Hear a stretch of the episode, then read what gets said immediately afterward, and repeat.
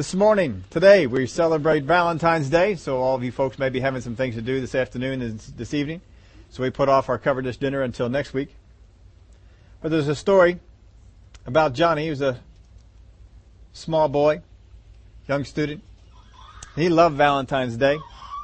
Every year he looked forward to it. He would start early and make his list. And he looked for special Valentines for each schoolmate that he had on the list. But it seemed that all his effort was astray because he never received a Valentine from anyone in any of his classes at school. Another Valentine's Day was rolling around. And he had his special cards all ready to go for the day. He had his list all made up, and he worked in the days and the weeks before to get a card for every person.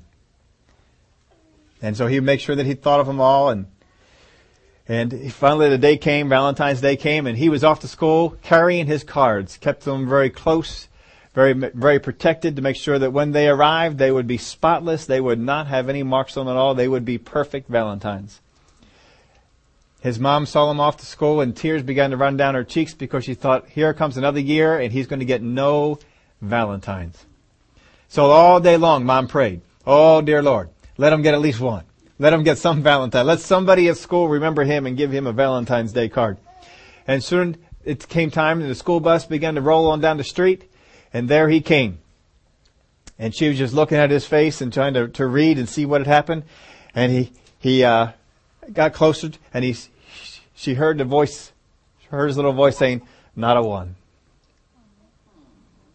Not a single one. And as he got closer, he, she heard the whole thing. I didn't forget a single one.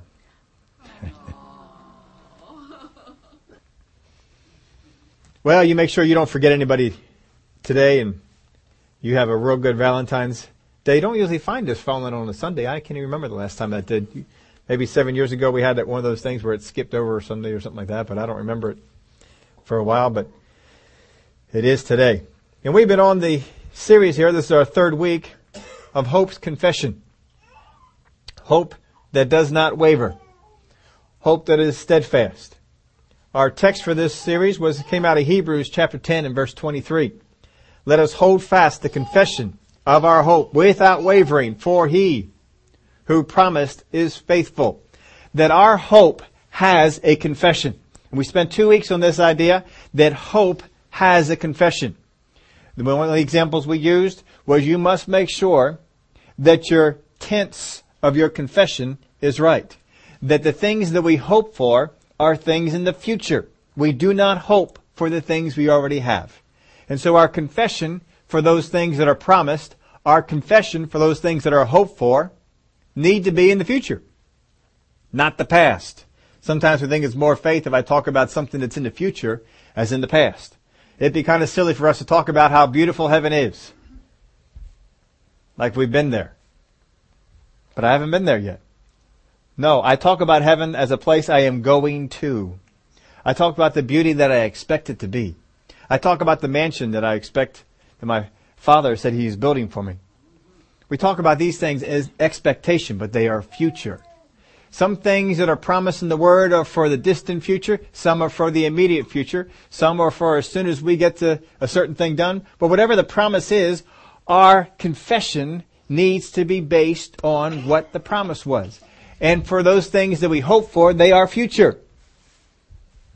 For those things that we've been given, we don't have a confession for the future. We used the example before of my keys. I don't go around saying, I hope I find my keys when I'm holding them in my hand. That would be silly. But we're going to look at some people's confession here of hope. In Romans chapter 10 verse 8, what does it, but what does it say? The word is near you, in your mouth and in your heart. That is the word of faith which we preach. That if you confess with your mouth the Lord Jesus and believe in your heart that God has raised him from the dead, you will be saved. That's a future promise, isn't it? If I do this, I will be saved. For with the heart one believes unto righteousness, and with the mouth confession is made unto salvation. How do we confess things? With our mouth. You cannot think a confession. You cannot do it. If you have thought good thoughts, If you have thought good things about the, whatever it is that God has promised you, it does not count. It is with your mouth. You must speak the confession. You must say with your mouth the thing that God has promised, the thing that you believe. For with the heart one believes unto righteousness, and with the mouth confession is made unto salvation. So inwardly with the heart we believe, but outwardly with the mouth we confess. For the scripture says, whoever believes on him will not be put to shame. That's a promise, isn't it? That's a promise you can hold on to. And we can put that promise in our confession. Father God, I believe on you and I know I will not be put to shame. God likes it when we take his promise and believe them. So much so that we speak it out of our mouth and confess it. Well, let's take a look at some of Paul's confession. This one might surprise you. In Acts chapter 20, verse 17. From Miletus he sent, he sent to Ephesus and called for the elders of the church. And when they had come to him, he said to them, You know, from the first day that I came to Asia, in what, what manner I always lived among you, serving the Lord with all humility, with many tears and trials, which happened to me by the plotting of the Jews, how I kept back nothing that was helpful, but proclaimed it to you and taught you publicly and from the house, house to house, testifying to the Jews and also to the Greeks representing toward God, faith toward our Lord Jesus Christ. And see now I go bound in the Spirit to Jerusalem, not knowing the things that will happen to me there, except that the Holy Spirit testifies in every city, saying that chains and tribulations await me. But none of these things move me, nor do I count my life dear to myself, so that I may finish my race with joy and the ministry which I have received from the Lord Jesus to testify to the gospel and the grace of God. The hope that Paul has here is what? That, what, that whatever city he's going to get to, chains await him. How's that for hope? Now, isn't it hope? Hasn't God said this shall happen? This is the hope that he had. This is, the now sometimes we always think that hope is positive. But hope is future. Now, does Paul sound like he dreads this at all? No, because it comes from God. And he is basically saying, if God says this is what awaits me, because this is what his kingdom needs, I'm all for it. Because I'm going to finish out my race strong. I didn't come out here to finish this race out weakly. I came out to finish this race out strong. And if this what awaits, if this is what God says is out there, if this is what he needs, glory to God, I'm going to do it. And he's not down about it at all. See, hope, hope does not bring gloom, but it's not always nice. We have a promise from the Word of God that trials and tribulations await, don't we? That's not one of those real fun ones, but that is a hope that we have. And our confession needs to line up with that. We don't always like it to. We always like to confess trials and tribulations away, don't we? Isn't that better? Let's just confess them away. No, they're promised. Chapter 21, verse 10. And as we stayed many days, a certain prophet named Agabus came down from Judea. When he had come to us, he took Paul's belt, bound his own hands and feet, and said, Thus says the Holy Spirit, so shall the Jews at Jerusalem bind the man who owns this belt, and deliver him into the hands of the Gentiles. Now when we heard these things, both we and those from that place pleaded with him not to go up to Jerusalem. Then Paul answered, What do you mean by weeping and breaking my heart? For I am ready not only to be bound, but also to die at Jerusalem for the name of the Lord Jesus. So when he would not be persuaded, we ceased, saying, The will of the Lord be done. He's determined, isn't he? He has this hope. When I get to Jerusalem, I'm going to be put in chains for the Lord Jesus Christ. And he's not being deterred. People come on over and have this great symbolic prophecy. I mean, prophecy with props is great. He takes the belt and bounds him up and he says, I'm ready for that and more. This isn't a problem. Acts 23 and verse 11. I put this, I believe I put this in your outline for you because I wanted you to see this. But the following night the Lord stood by him and said, Be of good cheer, Paul, for as you have testified for me in Jerusalem, so you must also bear witness at Rome. Is that a promise? And he held on to that, didn't he? He held on to that. In fact, later on in the in the uh, episode here with, with Paul, you will find out that he appeals to Caesar. And at one point, the powers that be said, you know, if he hadn't appealed to Caesar, we could let him go now. But what was, what was the promise? Not only are you going to testify for me at Jerusalem, you're also going to go to Rome and do it. And so he said, well, that's all that's important. It's not whether I get off or not. It's that I testify here at Jerusalem and that I testify at Rome. And he's testi- testifying before high ups. No one else maybe would have gotten there. Well, that's a hope that he has. This hope does, doesn't sound all that great, but it doesn't depress him. He is ready. He's ready to face death. His hope is of such that he even writes at one point, he says, for me to live, who's it good for? For me to live is, is for, I live for Christ. To die is gain. But he said, yeah, I'm living on this life. I'm living down here for you guys. For the benefit of the church. To bring revelation and teaching to the church. That's why he faced all those abuses. That's why he faced all those beatings and such things. He was fine with it. He said, I'm doing this for God. I'm staying down here for God. I'm doing these things because I'm serving the Lord Jesus. To die, hey, that's gain. And so anything that God says that has the end result that he gets to heaven sooner, he's okay with it. And that's why this doesn't bother him. But God gave him a hope. God gave him something that he could confess. He says, you will testify for me in Jerusalem, and so you must also bear witness at, at Rome. And he had that. And did he not have his confession put around that? I'm going to testify at Rome. I'm going to testify at Jerusalem. These are the things I'm going to do. Let's take another look at another one. Jesus. In Matthew 16 verse 21. This is after the disciples had realized who Jesus was. He said, who do you say that I am? And they said to Jesus, you are the Christ, the Son of the living God. And we pick up in verse 21. From that time, Jesus began to show to his disciples that he must go to Jerusalem and suffer many things of the elders and chief priests and scribes and be killed and be raised the third day. Then Peter took him aside and began, began to rebuke him, saying, Far be it from you, Lord. This should not happen to you. But of course he rebuked him, didn't he? But he turned and said to Peter, Peter, get, be- get behind me, Satan. You are an offense to me, for you are not mindful of the things of God, but the things of men. But what's the hope that Jesus has? I'm going to live this life. I'm going to live it above sin. I'm going to conquer sin. I'm going to go to Jerusalem. The elders and chief priests are going to put me in chains and I'm going to be crucified on a cross. Is that not the hope of Jesus' ministry? Is it positive? Well, not that part of it, but the end result is. because he did the whole thing for the purpose of winning us to God. And that's the positive side. But he begins to talk about this, and then the disciples begin to rebuke him because they're not ready for this negative side.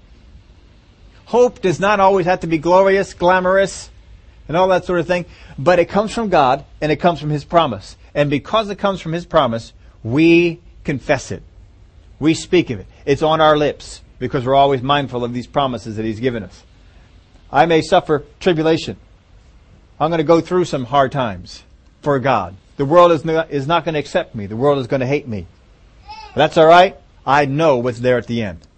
And all the time that both these situations, even though there was a down spot in the hope that they have, in the confession they had, there was a bright spot at the end.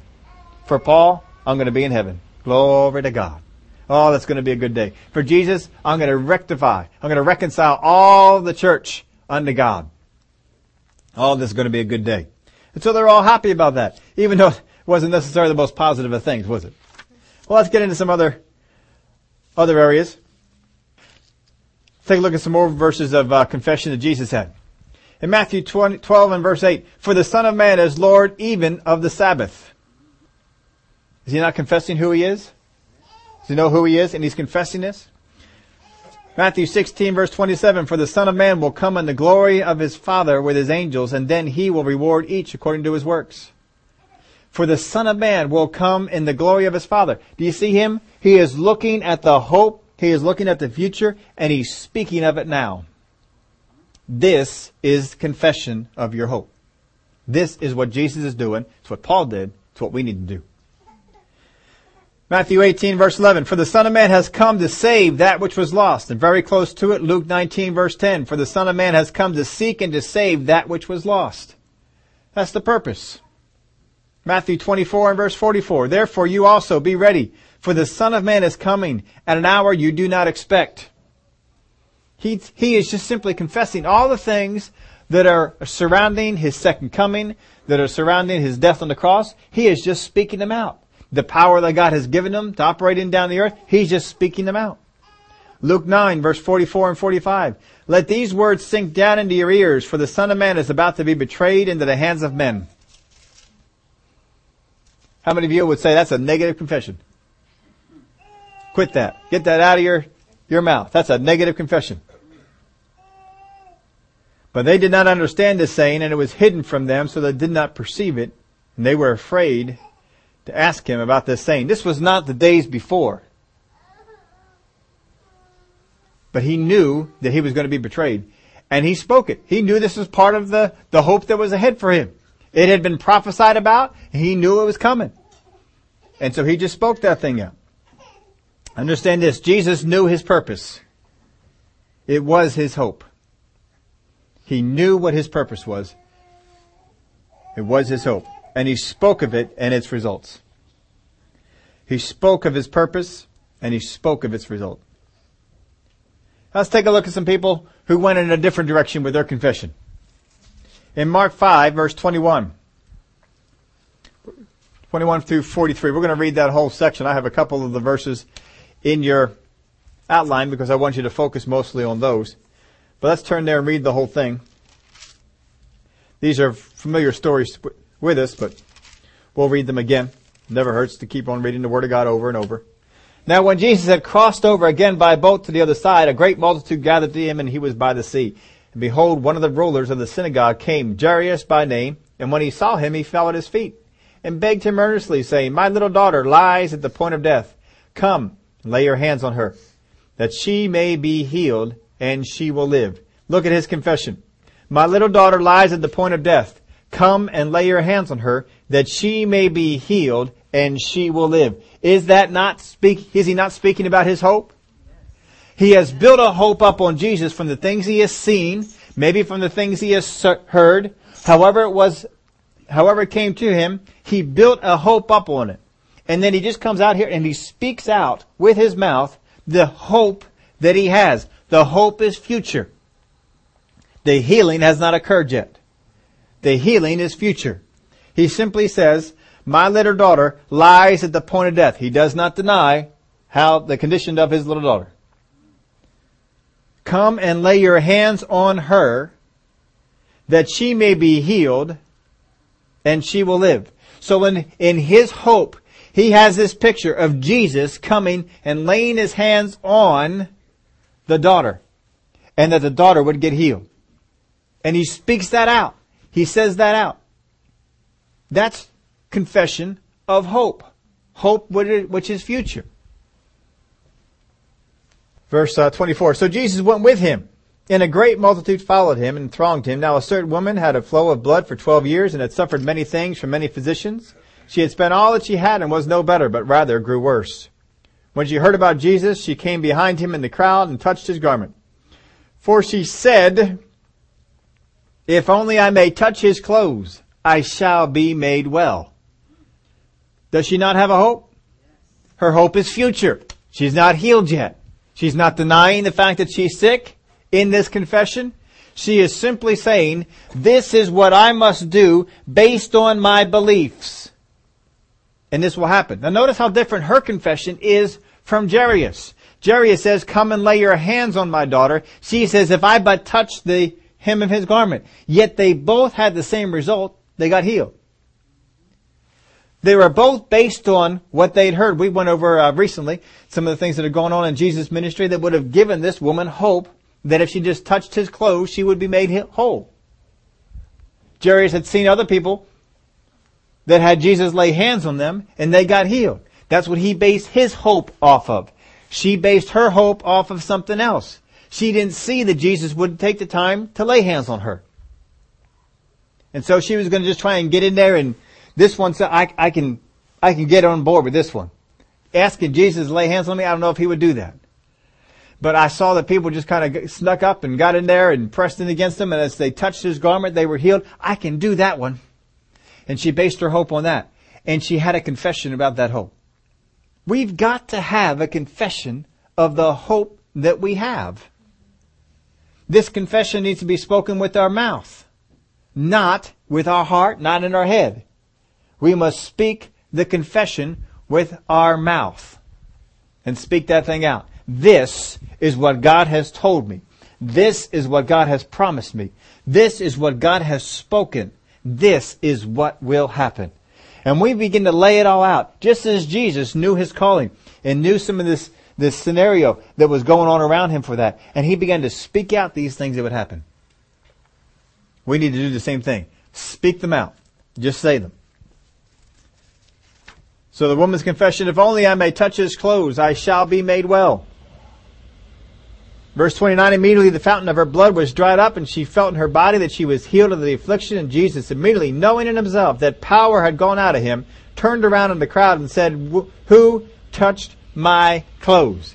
Now just a point of review, we spent much more time on this before, but when hands are laid on you, or in this case she touched Jesus' garment, what is it that the people received?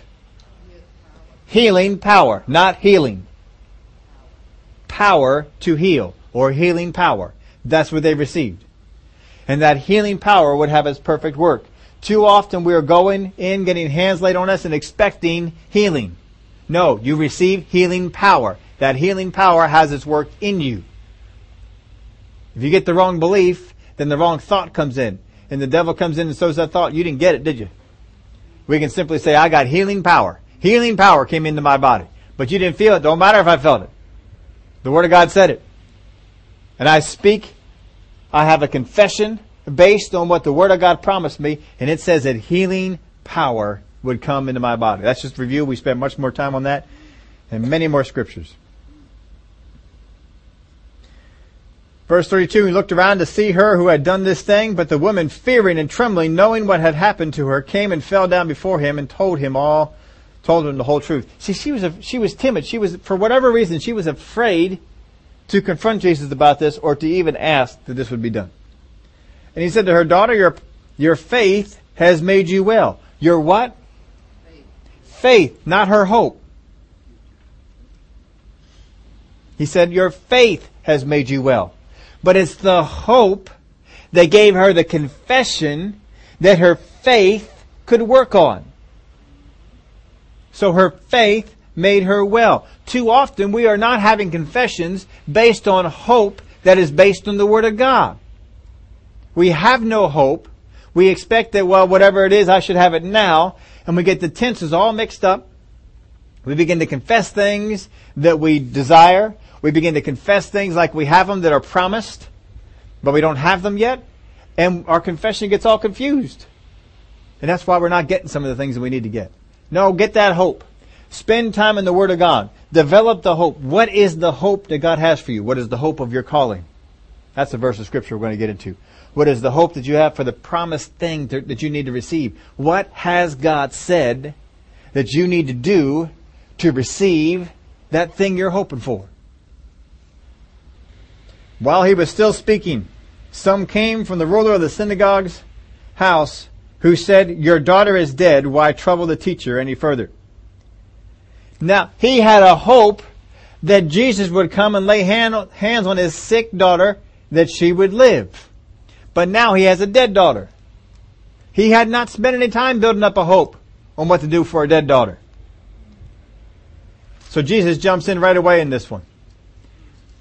And as soon as Jesus heard the word that was spoken, he said to the ruler of the synagogue, Do not be afraid, only believe. Do not be afraid.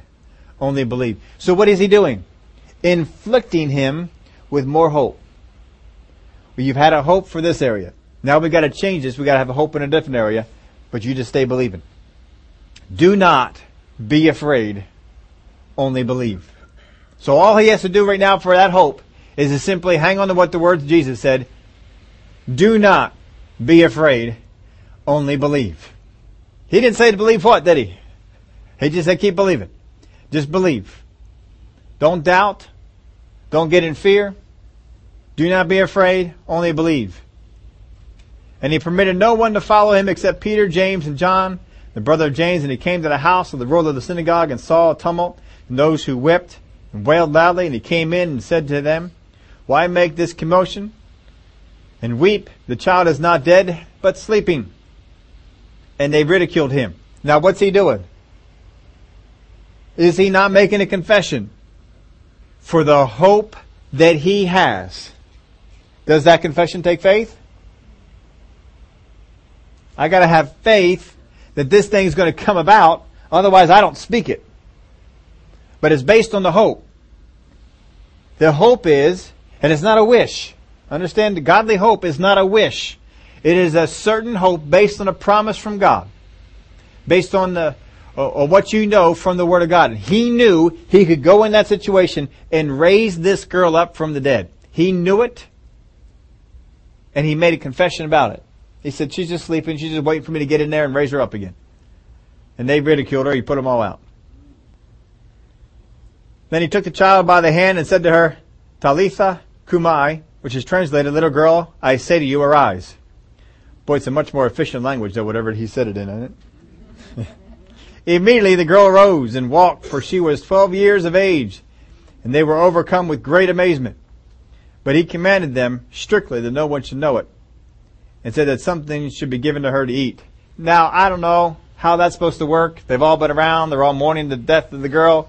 And then she shows up the next day at school or in the marketplace to buy stuff. How are you supposed to keep that quiet? I don't know what you're supposed to do with that. But anyway, that's what he said to him. And um, see how well that worked out for him. Well, the woman said, if only I can touch his clothes, I shall be made well. Jairus said, if you'll come and lay your hands on her, they both have a hope. They both based it on something that they saw or heard. They put it out vocally. The Word of God says the woman said to herself. She didn't say it to other people, but she said it. She didn't think it. She said it to herself. How many times do you talk to yourself? It's alright to talk to yourself. And that counts as a confession. But it does not count to think it. You gotta speak it out. You gotta say it. Now the reason that this lady probably said it to herself was because of this issue of blood she had. She was seen as unclean and no one would come around her. No one would hang out with her. She's probably a very lonely person. Probably felt very much that Jesus wouldn't spend any time with her because no one else did. She's an outcast. But Jesus would have. But she didn't know that. But she based what she heard, what she saw, she based something, got a hope out of it, enacted on it, spoke it, said it to herself. Jairus didn't say it to himself. He said it to the people around. If you'll do this, this will happen. Matthew chapter 8, verse 1. You can turn it over there or look up on the screen, whichever you prefer. Matthew chapter 8 and verse 1. When he had come down from the mountain, great multitudes followed him, and behold, a leper came and worshipped him, saying, Lord, if you are willing, you can make me clean. Now, this man has a hope, but it's a little confused hope. Thank God we can have even sometimes confused hope and still have it work. He says, Lord, if you are willing, you can make me clean. So he has the picture that Jesus has the ability to heal him of this problem. But I'm just not so sure if you are willing to do it. So my hope is that you can do this, but just not quite so sure that you'll do it for me. And so Jesus takes care of that. And Jesus put his hand and touched him saying, I am willing. So he took care of that part of it. I am willing. Be cleansed. That's the only problem he had in the hope. But does he not confess with this hope? Does he not have a confession? Lord, if you are willing, you can make me clean. Lord, if you are willing, you can make me clean. Glory to God. Let's go on with this one. We got some more, one more of this one in, in here. And Jesus said to him, See that you tell no one, but go your way, show yourself to the priest and offer the gift that Moses commanded as a testimony to them. Now when Jesus had entered Capernaum, a centurion came to him, pleading with him, saying, Lord, my servant is lying at home paralyzed, dreadfully tormented. And Jesus said to him, I will come and heal him. And is Jesus saying something here? I will come and heal him. Doesn't qualify it? He says, I'll, I'll go ahead and do this. The centurion answered and said, Lord, I am not worthy that you should come under my roof, but only speak a word that my servant will be healed. For I also am a man under authority, having soldiers under me. And I said to this one, go. And he goes, and to another, come. And he comes. And to my servant, do this, and he does it. When Jesus heard it, he marveled and said to those who followed, Assuredly I say to you, I have not found such great faith, not even in Israel. And I say to you that many will come from east and west and all down with Abraham, Isaac, Jacob to the kingdom of heaven. But the sons of the kingdom will be cast out into outer darkness, and there will be weeping and gnashing of teeth. Then Jesus said to the centurion, Go your way, and as you have believed, not as you have hoped. Doesn't say that, does he? As you have believed, so let it be done for you. But he has built a hope up, hasn't he? My hope is that Jesus would speak the words. I know Jesus can come to my house, but I don't feel that I am worthy for Jesus to do that. So if you will just speak the word. He has built up inside. Now you don't find too many people that felt this way, but he had seen something. He had heard a few things that led him to the, to the idea that Jesus just needs to speak it. He doesn't need to come to my home. He just needs to speak it. And Jesus said, I haven't found this great faith in all Israel. How, I haven't found people understand authority and power like this man does. This is great. As you believe, so it'll be done. So you see the hope is what throws out in the future. This, this is where we're going. This is what's going to happen. But my faith is what kicks that in gear. Faith is the substance of things hoped for. The evidence of things not seen. So there's a hope, but we have got to paint the picture of the hope. Now abide these three. Faith, hope, and love. We got, we spent a whole lot of time on faith. We know a whole lot of things about love. But we got to get our understanding going on the area of hope and spend time on the hope and paint that picture to have that hope. What is it that you want God to do? I don't care what he does, just so he does something. right? I mean, uh, that's, that's not hope. That's wishing that something would happen. But we need to have a hope. What do you want God to do? What is Jesus' favorite thing to ask people when they came up to him? What do you want me to do? Blind people come up to Jesus. What do you want me to do? people that are lame. What do you want me to do?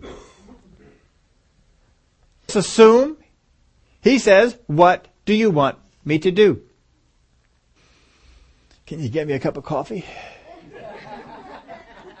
I mean, that'd be great if you just get me a cup of coffee. I haven't had one in a long time. What do you want me to, to do?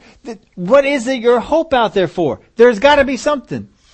But too often we're just believing for something, but I don't know what.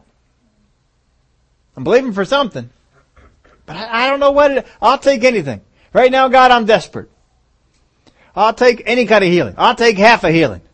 I'm okay with half a healing is better. A quarter of a healing. I've had this thing for so long, a quarter of a healing is good. We'll just do that. Just help me to, I mean, even if you just make it so that I can endure the pain. Oh, that'll be good enough. What do you base that on? You have got to base the hope on something from the Word of God. The woman with the issue of blood based it on what she had seen other people do with Jesus, touching the hem, and touching his clothes and getting healed. The centurion based it on things he had seen and heard. Jairus based it on things that he had seen and heard. The leper based it on things that he had seen and heard, just not sure if he was going to do it for him. He took care of that. The centurion says, Lord, I am not worthy that you should come under my roof, but only speak a word, my servant will be healed. So as he was building this hope in himself, he was wrestling with this fact that I don't feel that I'm worthy for Jesus to come into my home. And if you look at other parts of the story, he sent a delegation out there and the delegation to go get him. And I guess as they were gone, he began to have second thoughts about Jesus coming into his home and, oh, I'm just not worthy for that. Sends out some other people. You don't have to do that. Just, just speak the word. Just speak the word. I'm good with that. But we haven't spent a whole lot of time sometimes on the, on the hope aspect of things. What is the hope that we have? Hebrews 10:23 Let us hold fast the confession of our hope without wavering, for he who promised is faithful. You cannot hold fast of a confession if you don't have one to begin with. And you're not going to hold fast of a confession if it's not based on the Word of God. If it's not based on the promises of God. It's got to be based in something. It's got to be based on something that God spoke to you.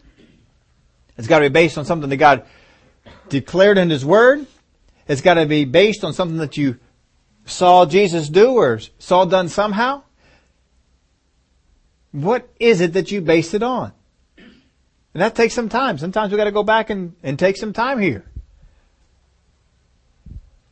Now this confession part. What God wants us to do is to have a confession, as it says here, let us hold fast the confession of our hope without wavering. The reason for it, he who promised is faithful. That's the reason. He who promised is faithful. We serve a faithful God. But hold fast the confession. Don't waver on it. Stick with it.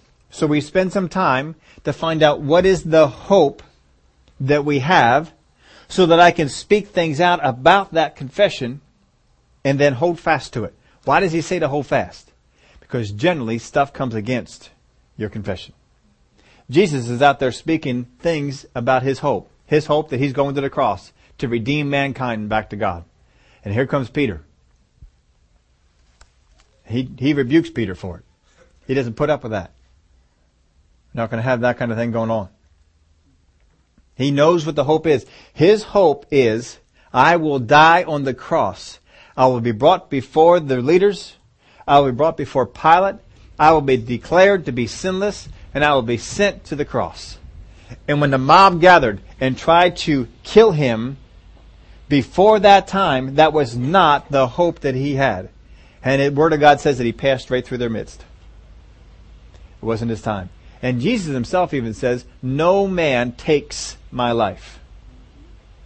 I lay it down. No man takes it. And if you look in the garden, the sin, all the, the, the, the soldiers who come on out to get Jesus, and he says, Whom do you seek? And they said, Jesus of Nazareth. And he says, I am he, and they all fall down. And he doesn't go running off. He waits for them to get their composure and to get back up again. Whom do you seek? Jesus of Nazareth. Well, I already told you that I'm him. Let the rest of these folks go.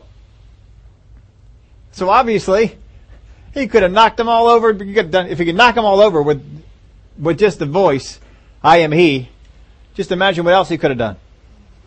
No one took his life. He laid it down because he had this hope and nothing was going to get in the way of doing that. Even Paul, I'm going to Jerusalem. I'm going to be put in chains. And then the Word of God says, the same way that you have witnessed for me down here in Jerusalem, you'll do the same thing up in Rome. And he held on to that. And even when it looked like he might get off, he said, I appeal to Caesar. I'm going to Rome. And you all are paying for it. Isn't that great? Go to Rome, let the government pay for it. Once healing came, the confession stopped. For all these people, once healing came, there was no more confession of it, was there? Because it's already here. Once hope is realized, we don't need to confess it anymore. It's already mine. I already have it. But we confess on a regular basis those things that we yet hope for. But we've got to make sure that we spend time painting the picture of that hope. We, we're just really talking about the confession part of this right now. We'll get into how to paint the picture of that hope. Because we need it. We need to have that hope.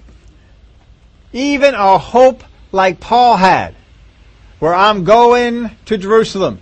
I'm going to be put in chains. And then I'm going to be taken over to Rome. That drove him on, didn't it?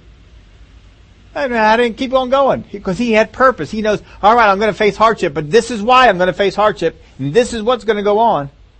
And it's all right. Whole lot easier living life, especially when you live through hard times, if you know why. Spend time in the Word of God and find out. Well, I put this in there and put one of those gold stars next to it too. You all know what to do with that. Principle. That's the principle. Go put it in your in your uh, principle book. I confess what is promised and use what is given. Now you may take this home, meditate on it a little while. I've meditated on it for a little while now myself. But once uh, uh I confess what is promised, the things that are promised to me through the Word of God, I confess them. But the things that are given to me, I use. Authority is given to you. So you use it. You don't confess it. You don't have to go around. Jesus never one time went around confessing authority. Paul didn't go around confessing authority. Peter didn't go around confessing authority. They used it. You use what you've been given, but you confess what is promised. Those things that are promised, that are still out there in the future, you confess them because they are a promised thing, but they're coming. And just as sure as heaven is yours, just as sure as that mansion in the sky is yours, whatever God has promised is yours. Have a confession based on what he promised. Well, I don't know what he promised. Well, then you need to do the homework and find out what has he promised you. What has he promised the church in general? What has he promised you? And you hang on to that. And you keep confessing that. This is what you said. This is what you promised. And as the Word of God said in Hebrews 10, let us hold fast the confession of our hope without wavering. Don't waver on it. Hang on to it. Father God, I know I am to do this. I am to go to Jerusalem and I will be put in chains. I will be going to the cross. I will be betrayed. Or on the other side. If I can just touch the hem of his garment, I know I will be healed. I confess what is promised. I use what is given. The confession, folks, continues until the hope arrives. The confession we have when that thing continues until the hope arrives. Once it arrives, we don't need to confess it anymore. It's already here. And there is a difference between what I want and what God has promised. You make sure that you discern the difference. Too many times we want to put what I want in the hope. That's not godly hope. Just because you want it doesn't make it godly hope. You got to find out what does the Word of God promise. Just because you want it doesn't mean it can't be. Please understand that. But just because you want it doesn't qualify it as a godly promise. You got to get into the Word of God. What can I base this on? What does God say about this? And come up with a godly hope and have a confession based around that. You can wake up in the morning and speak that confession about that hope. You can go to bed at night, speak that confession about that hope. Abraham's great example for that.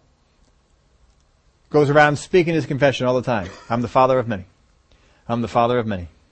God has promised me more kids than I could count. How many got now? None. But he's not wavered by that. I am the father of many because God has called me that. And He's having a confession of what is to come. You can have that yourself. Godly hope is based upon what is promised. It is based upon what is promised. Now, a good, a good confession is not denying the present. You do not have to deny the present in a good confession. It is simply acknowledging a different future.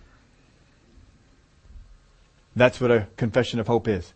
It is simply acknowledging a future that is different from my present now. I don't have to deny my present. I'm just looking ahead. This is what you've called me to. How many of y'all know a confession about going to heaven with streets of gold and gates made out of pearls? No pain and no problems? That's, that's not going on here. We don't have gates of pearls. We don't drive on streets of transparent gold. We have blacktop. Sometimes with potholes.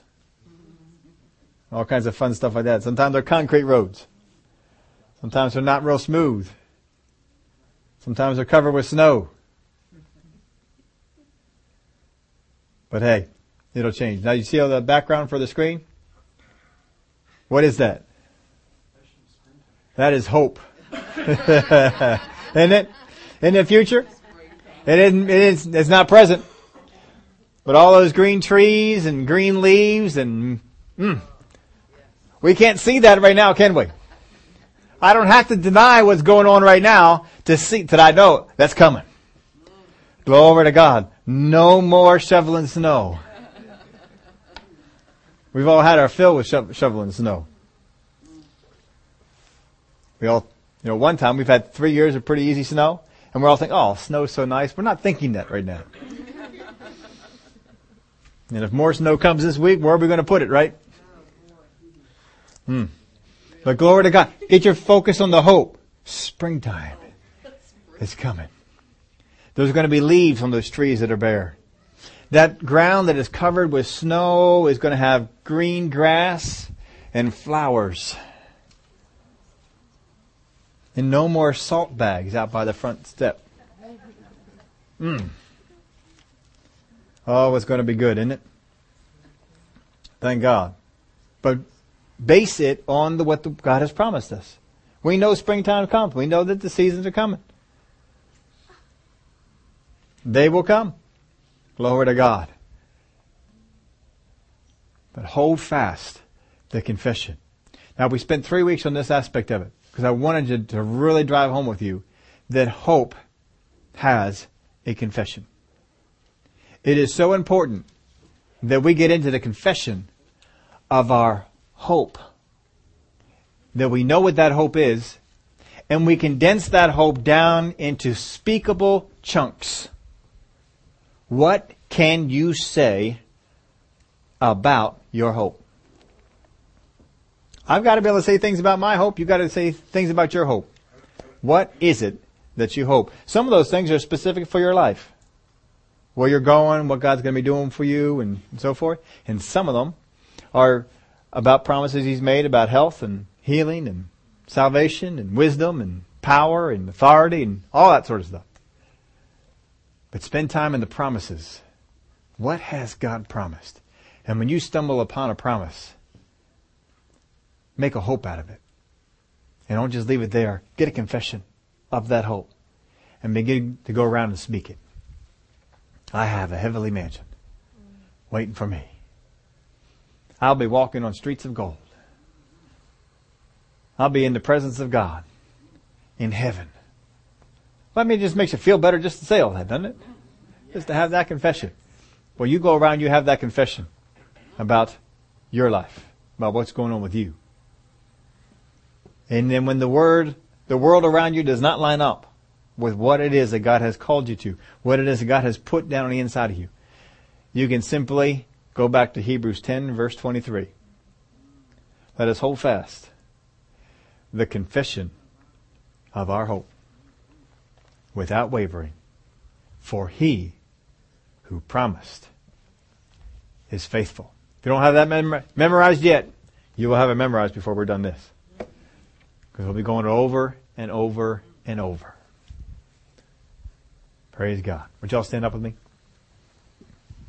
One of the pictures that God has given us in His Word is the communion table.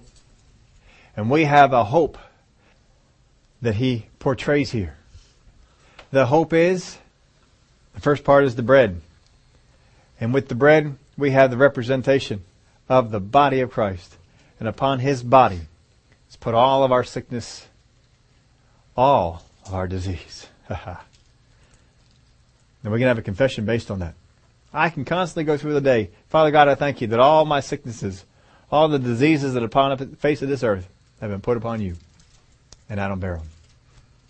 And then we have the juice, the wine in Jesus' case.